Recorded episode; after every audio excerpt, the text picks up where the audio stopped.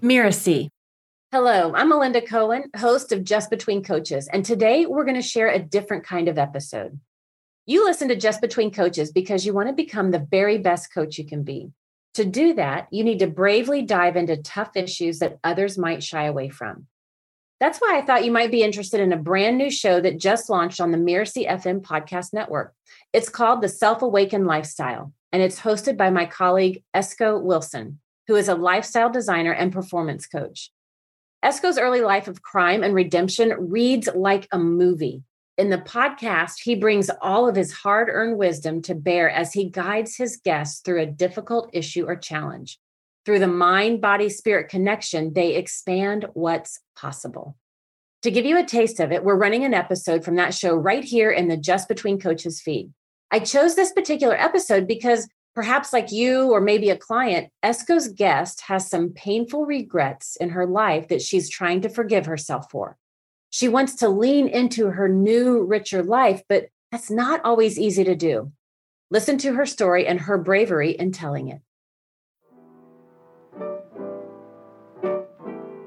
I'm obsessed by this man, possessed, possessed.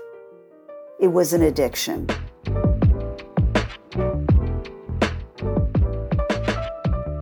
I am Esco Wilson, and this is the Self Awakened Lifestyle. I'm a lifestyle designer and performance coach, and I've helped hundreds of professionals learn how to tap into the power of their innate potential and thrive on a whole new level. I've seen lives change. I've seen my own life change, and I want to help more people. That's what this podcast is all about bringing my own experience together with scientific principles and holistic practices to help listeners enhance their personal and professional performance. In each episode, I guide my guests through a difficult issue or challenge, and through the mind body spirit connection, we will expand what's possible.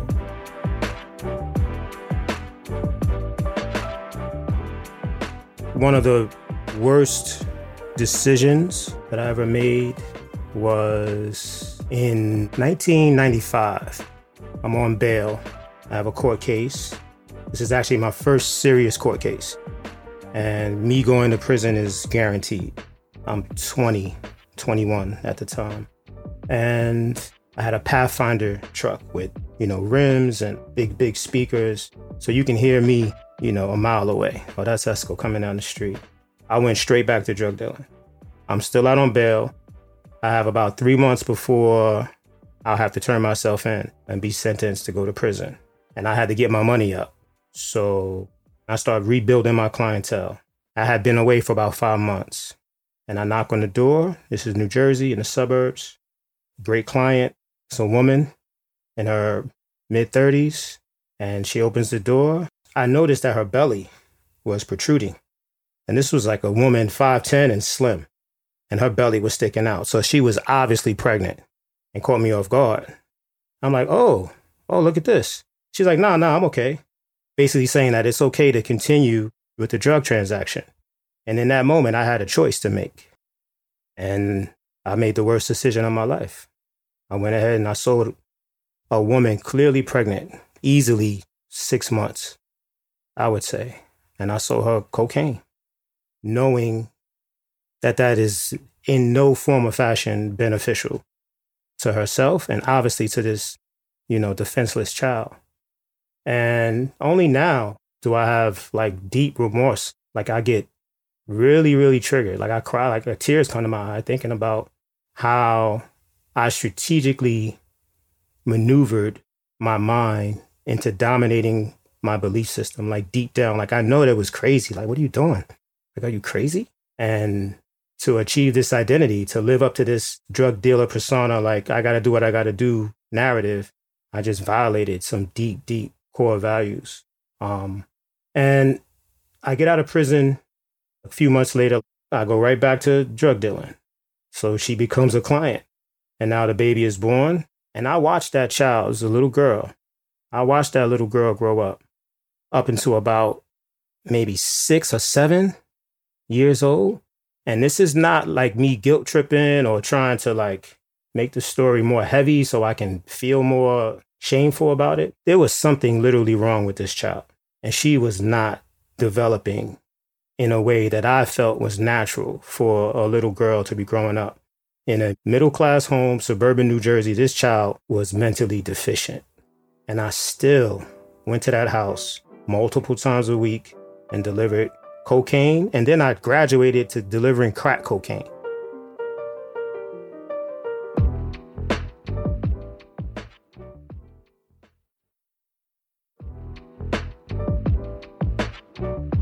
My guest today is Leora. She is a 67 year old woman living in New York City. She is divorced, has two grown sons, and recently joined a gym in an effort to connect with others and break out of the loneliness and isolation she's been feeling since moving back to the city during the pandemic. Leora joined my small group lifestyle engineering program recently. We often share deeply personal things in group sessions, as you hear us talking about later in the show. Leora recently shared parts of her life that she felt may have been too much for one of the members of the group. We'll get to that a little later. But first, I asked Leora on the show today because in our private sessions, she consistently referred to being unlovable. This idea that her past, behaviors that she engaged in in a different time in her life, have resulted in a person who is now unlovable, a person who doesn't deserve to be loved. And with that ideology, she traps herself in isolation. Now, the thing about her being trapped in isolation is that she does not want to be in solitude. It's essentially a punishment, putting herself in this situation and doing it deliberately to prove that she's unlovable. I asked her to be on the podcast because I believe giving a voice to this part of her that is framed unlovable is a beautiful opportunity to allow that person, that part of her, to be loved to share their story and be heard and be seen and allow the light to be shined upon them instead of being trapped in solitude. So, Leora, how do you start describing and sharing your life? I became a grandmother on Sunday. I'm so happy to hear that. how do you feel about that? I'm just super, super excited to have this little baby in my life. What's this person's name? Henry Julian. And he has a Hebrew name that is Aviv, and that's my maiden name. Your maiden name? Yeah. What makes that important, if anything? So, in the Jewish religion, often you name your child after a family member who's no longer living.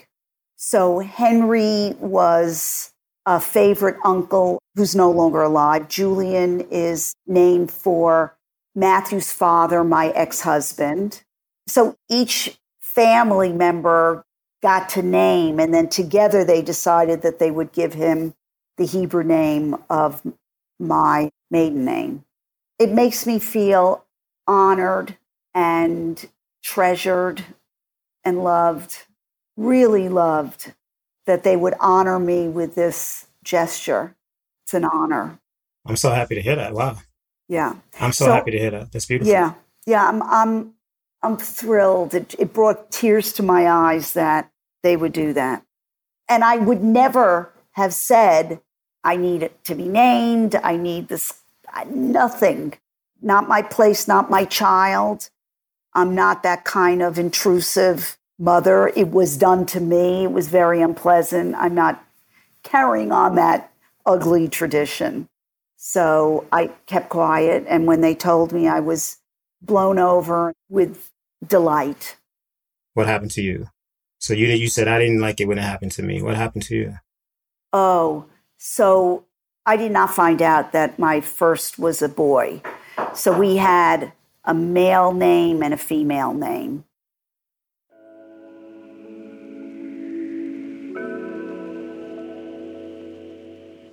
You may have heard knocking sounds, beginning as Leora was talking just now.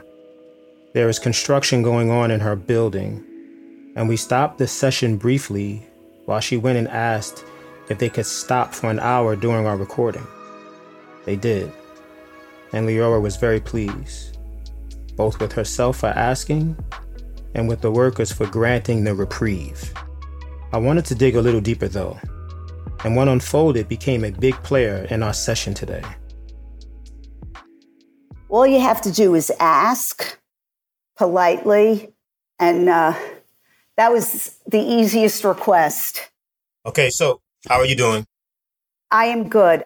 I have wanted to tell the downstairs construction people for four weeks can you give me a break? And I did construction last summer, so people had to suffer through my noise. And so I'm suffering through their noise, but I'm off for two months in the summer because I work for a school. And I've been listening to this like banging and sawing. And all I had to do was ask. There's a reprieve. And I'm very thankful that there's a reprieve.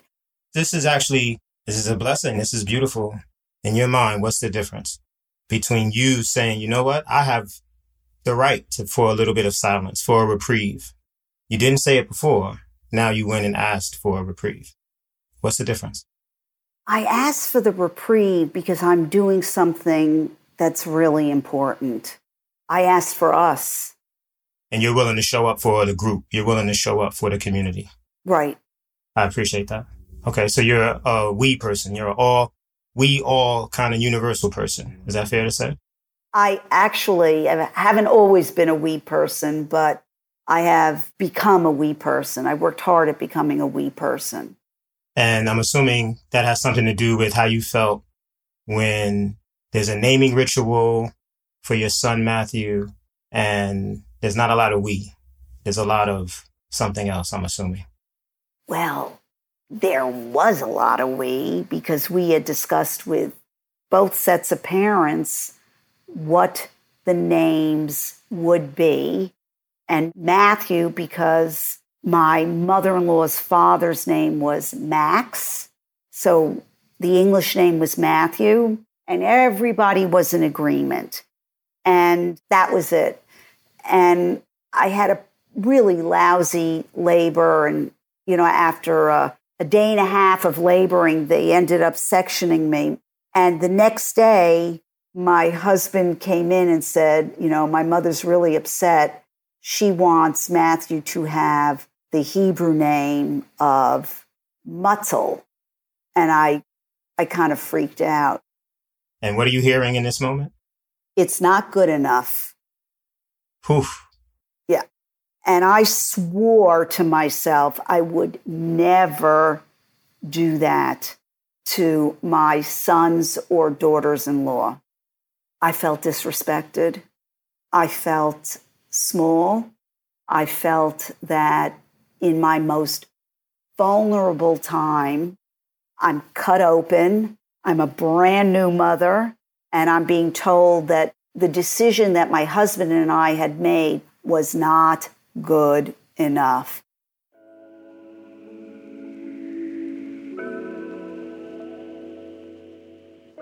I wanted to talk a little more with Leora about the time in her life living in New York with her husband Paul and her new baby Matthew. Her children are both grown now, and this is still a very prominent feeling and memory for her. So much so that she swore to never make her own sons or daughters in law feel the way she did at that time. Leora and I have been working on her self confidence and shining a light into the dark places that hold her back. So I wanted Leora to paint a picture of her life all those years ago so we can both discover just how much light she's letting in. In 1985, we were in a one bedroom apartment, Paul, Matthew, and me, and we decided to buy a two bedroom apartment. And we looked and we looked and we looked, and New York was very expensive. And we had friends that had moved to um, Short Hills, New Jersey. And one day they call us up, come see our new house. And we did. Phil said to Paul, move out to New Jersey. You'll get a house. The taxes, real estate taxes in New Jersey at that time were nothing. And the school system is fabulous. Fabulous. You don't have to pay for a private school. But you didn't want that. I didn't, but I went along with it. What'd you want? I wanted to stay in the city Why? because that's what I knew. And my parents were here, Okay. and I was working, and I had a babysitter for Matthew, and I never got out of work on time. And I was able to call my mother and say, Can you meet the babysitter? And she would. And I had my family. Family. We. You're a family person. Right. I had my parents. And it was very, very important to have my family. So you land in New Jersey, and what happens? And I can't say that I had a breakdown, but emotionally, I descended because now I'm in the suburbs. And I had one friend, Betsy. I had nobody. Paul would leave at 6 a.m. and come home like 8 o'clock at night. And it was me and Matthew. And I was homesick, terribly, terribly homesick. I was homesick for my mother, and I was lonely. I was really, really, really lonely. So um, I decided I was going to work, and I got a job at Warner Lambert. And my son got sick. He had a blood disorder. And so he would bump against the wall and he would get a black and blue mark. And, you know, I'm, I'm noticing my kid is black and blue from head to toe. And it wasn't until one day he opens his mouth and he had these blood clots in his mouth that I said, Oh my God, my son is sick. And meanwhile, I had gotten a job at Warner Lambert, and the start date was like six weeks ahead of time. And during the six weeks, he got sick. And I postponed my start date three times. And then finally, I said, Don't hold the position open for me. I'm not going to come to work because I had this sickly kid. I couldn't put him in daycare. And I decided I would have a second child and be a stay at home mom until the next child was like two years old and I would go back to work. And now I'm a stay at home mom in the suburbs. And that, that was not for me. I wasn't thriving at all. I was terribly, terribly unhappy. I was unhappy because I never saw my husband. Um, we started to fight and grow apart, and I was very, very unhappy. And I said, I'm really unhappy. I'm going to have an affair. How'd you get to that point? How'd you get to the, the commitment point? There's fantasy, there's intention. How'd you get to the action, the manifestation of the affair? I looked. I actually looked. I was at my gym. So you're hanging out in the gym and how you scout? Well, it seemed like everybody was sleeping with everybody at this gym. I mean, it was kind of wild. Anyway, I meet a man named Jim. One day I'm on a exercise bike and he pulls his bike closer to my bike. He just started to talk to me and ask me questions and tell me about himself. He was an East Orange police officer. I lost my keys at the gym and he drove me home so I could get an extra set of car keys. And I said to him, Thank you. I owe you a lunch. Mm-hmm. That was strategic. That was strategic. Mm-hmm. And we went out for lunch. I had butterflies in my stomach and I was falling for him. Right away. Well, I mean, it took a few weeks, but I was falling for him. I'm excited. I got my juices flowing. I'm excited. I want to look good. I'm tingling. Like a drug. Like a drug. Exactly. Like a drug. Like cocaine. When you get high, like everything is fast and everything is like you're on top of the world. And we have this lunch, and nothing happened. Nothing. And then one day we ended up at Verona Park, sitting on the park bench. And that's where we kissed for the first time. That was a combination of Quaaludes and Coke. Because, you know, my body was like jellified and my mind is like on fire. oh my God. Okay. Emotional state at the time? I'm obsessed by this man, possessed, mm. possessed. Like an addiction. It was harder to stop seeing Jim than to give up Coke, than to give up cigarettes. It was an addiction. It was magic for four weeks, five weeks. And then he decided that because I was married, he needed to level the playing field and he needed to have another girlfriend. The guy was a womanizer. I, I, I don't even know how many women he slept with while he was with me. So I went from being on cloud nine and in love to desperate, absolute desperation. Talk to me about desperation. It became a competition. I would want to occupy all his time. I was fractured. I was desperate, fractured. And I have the secret. And, you know, you can't tell anyone you're having an affair, A. And B, you can't tell anyone that you're having an affair with a man who's also sleeping with another woman. Well, he's playing a different game. He changed the rules.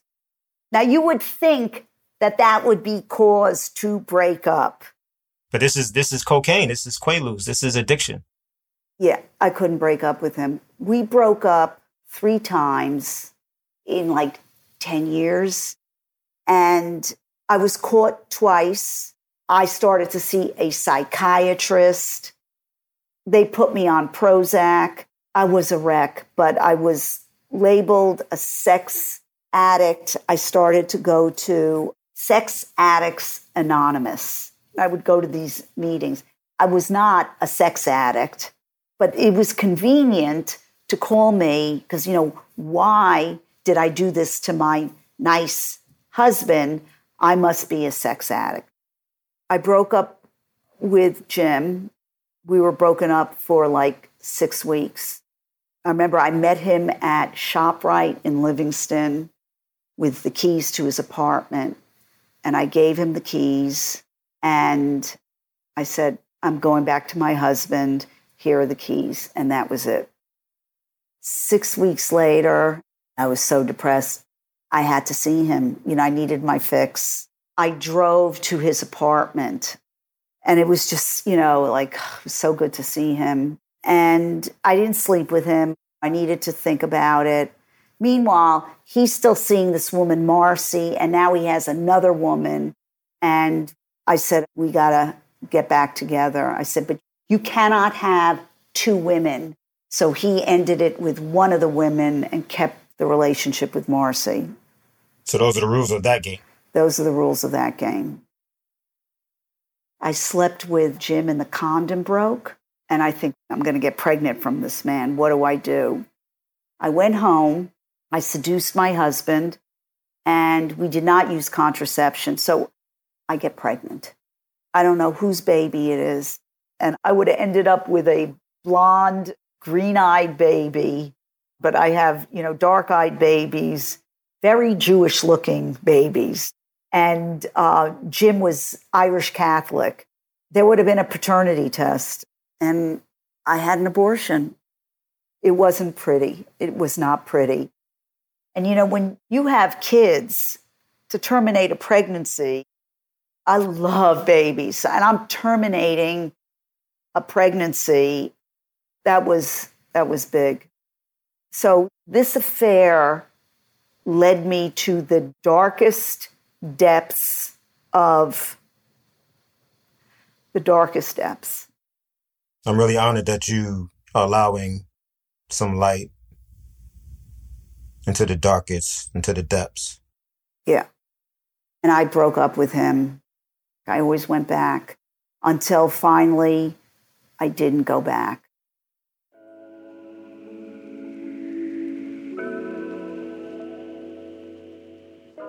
Leora is recognizing that Jim and the affair represented some kind of bottom.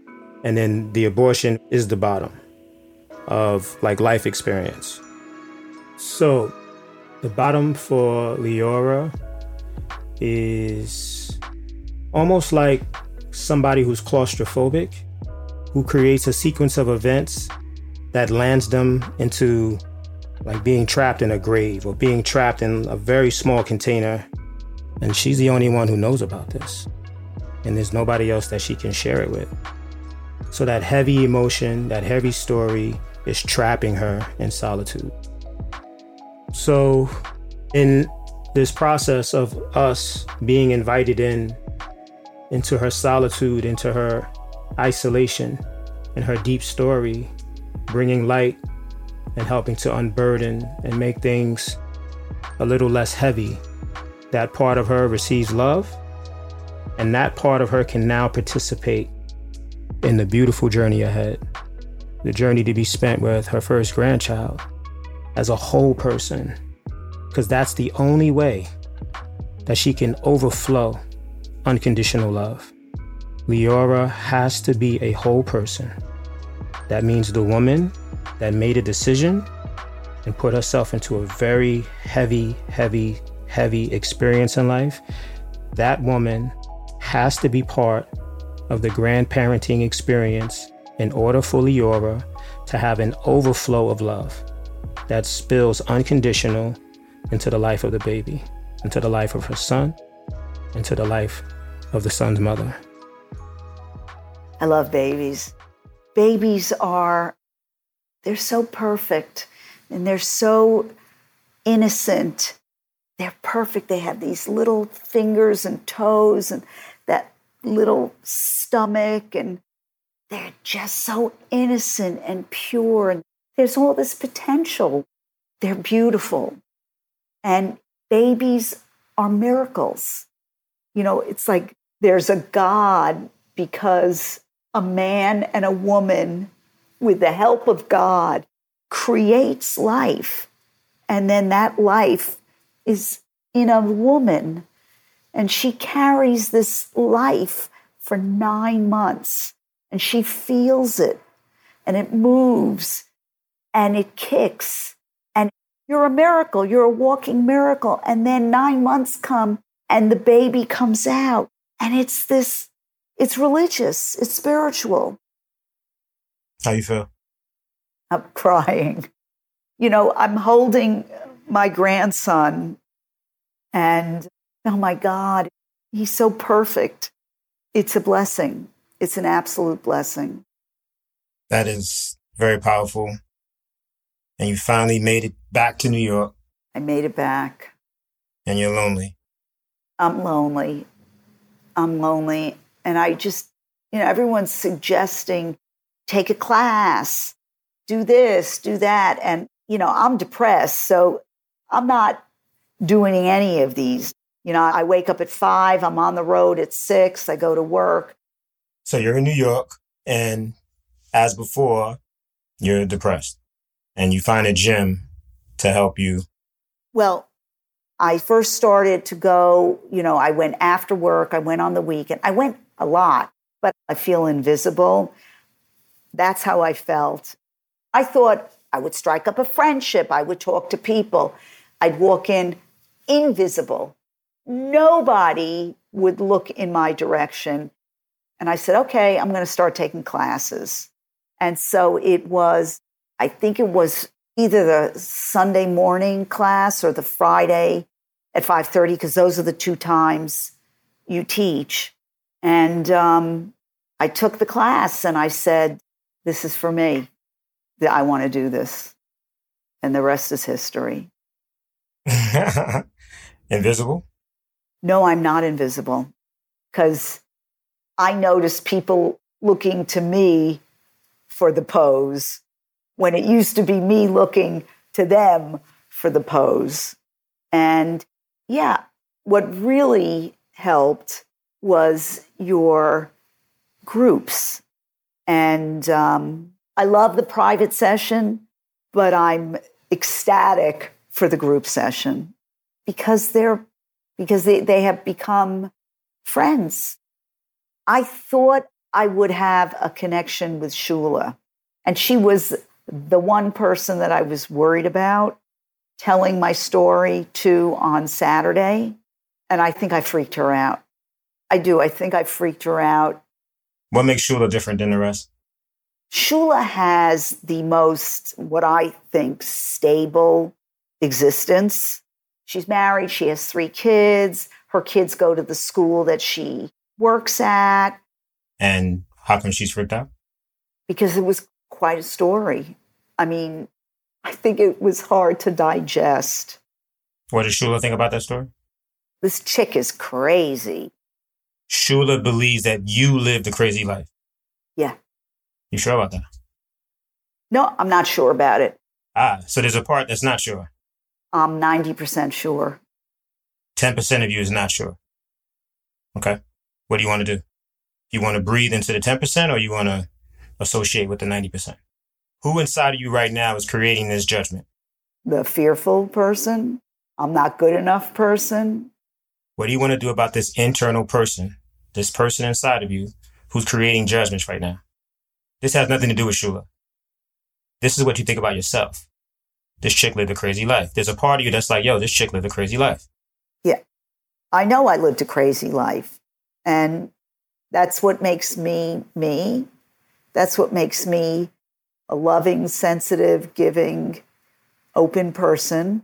I invite you to allow Shula the opportunity to love you. All of you, all the way that you are. Absolutely. Okay. I will absolutely give her the opportunity to love me. And I want you to lean towards we. Is that fair? That is fair. And that will not be a problem. I will not have a problem doing that. Yeah. Set the stage, create the momentum. You're in New York and you are a we person. You allow the we to emerge in your existence, in your life. And when the we is not present, you feel it. You feel depressed. Okay. And I'm asking you, and I'm going to work with you. I got love for you and I appreciate you sharing. I'm asking you to allow yourself mistakes and growth, allow Shula mistakes and growth, and to be open and connected and vulnerable and curious as you explore we in New York City. This is post COVID now. So now who knows what's good? Things might open up. You might find you another gym. I mean, a gym membership. right, gym in the gym. What did you learn today? How to perfect the we. Ooh, I love it. I learned that too. What stood out for me was I was about to move on from the gym explorations and there was something deep. You talked about darkness and depth, heaviness, and, and we talked about putting some light into that area of who you are and letting that area of who you are express itself. And you made sure that you talked about the abortion. And there's something about that part of you that has been forgiven by you. You've forgiven yourself in some way around that. I have, but it resonated with me because of the birth of my grandson. Ah, uh, look at that. Yeah. The cycle. And that's practicing the we, the cycle of life and legacy. And it's just a beautiful conversation. I know it wasn't easy, you know, because we go in and we start sharing things that people will have judgments around. This is 100% guaranteed. Oh, yeah. And to have ownership over all that we are and to be able to say, yep, I've forgiven myself to the point where I can literally tell you the details, tell you who I was being in those moments, thinking the way that I was thinking. And I forgive her. I love her. She is me. We are all. I love it.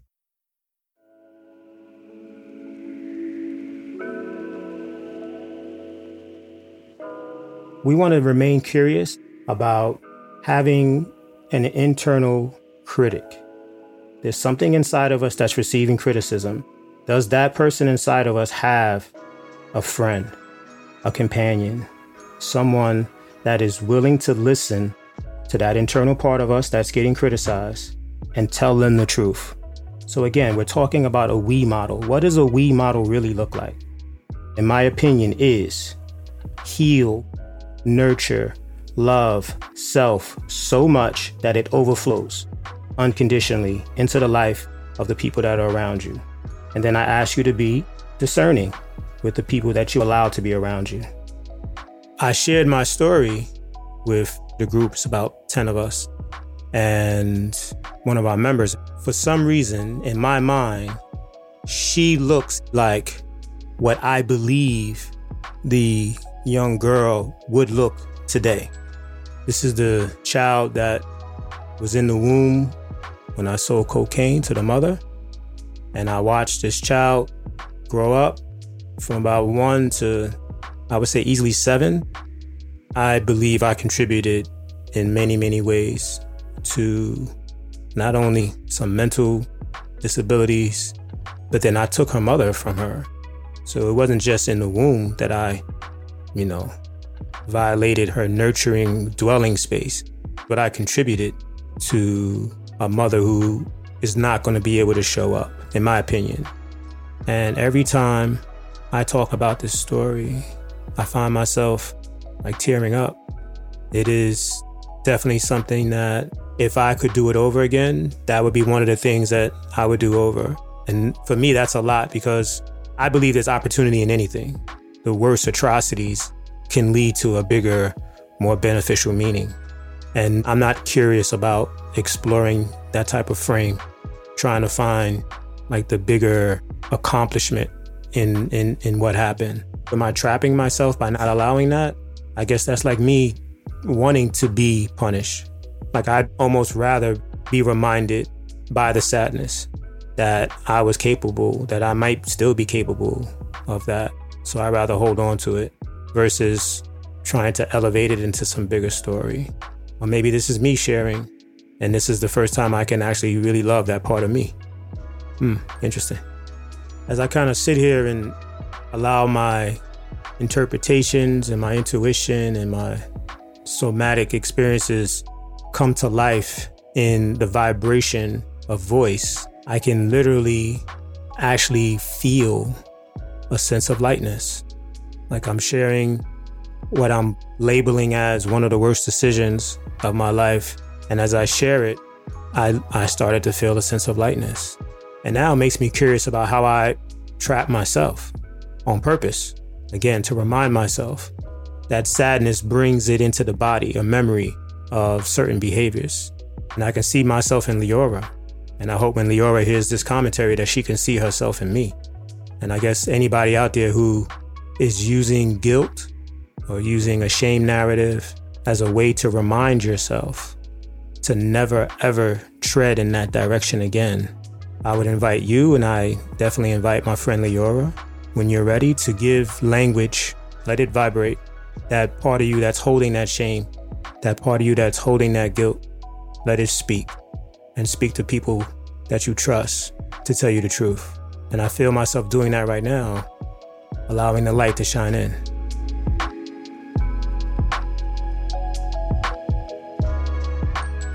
I'm Esco Wilson, and you've been listening to The Self Awakened Lifestyle. You can find out more about me at theselfawakenedlifestyle.com. I'd like to thank Leora for coming to the show today. The Self Awakened Lifestyle is part of the Mirasee FM podcast network, which also includes such shows as Soul Savvy Business and Once Upon a Business. This episode was produced by Cynthia Lamb. Melissa Deal assembled the episode. Danny Iny is our executive producer, and post production was by Post Office Sound. So you don't miss upcoming episodes, please follow us on Apple Podcasts, Spotify, or wherever you're listening right now. If you like the show, please leave us a five star review. It really does help us out. Thank you so much for listening, and we'll see you next time.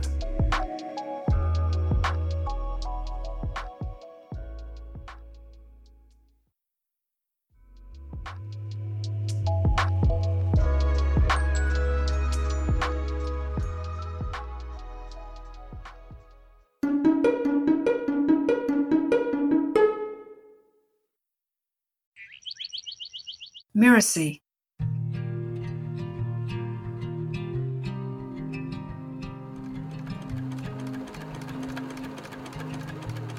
And so the tailor, having gathered together the beautiful scraps, began to sew. He stitched and he sewed, and he sewed and he stitched, and by the morning time, he had made himself a beautiful coat. Now, when he wore his coat into the market, everyone admired it so much that the tailor decided to wear the new coat everywhere. And that's what he did. He wore it and wore it and wore it until it was all worn out. Or was it? In each episode of Once Upon a Business, Lisa shares a fairy folk or traditional tale and then extracts rich business lessons that are applicable for entrepreneurs, coaches, and course creators. Stories always take us on a journey from one place to the next. Sometimes this journey is literal, sometimes it's metaphorical, but always we find ourselves transformed. This story, The Tailor's Coat, originating from Europe, takes us through a literal transformation of the pieces of cloth and yet somehow teaches a powerful lesson. It does speak to a common entrepreneurial journey. Many of us start out working for someone else and give them everything we've got. Perhaps the tailor finally deciding to make something for himself is similar to the entrepreneurial desire to begin to create a business for ourselves. We take the scraps, the skills that we've developed, the experience that we've gained, and we launch our own business. I think it's an incredibly important skill for an entrepreneur, for anybody running a business, to be able to know that creating something out of nothing is always possible. And it's often the way forward because it's out of the scraps of what's been done before. It's out of almost the missing pieces that are not quite there that we can actually bring our creativity and bring our determination and bring our vision to create something really wonderful, really brand new, and really beautiful. And then we can walk around the town with it. You know, we can be proud, we can step out, and we can wear it until it's almost worn out, but not quite.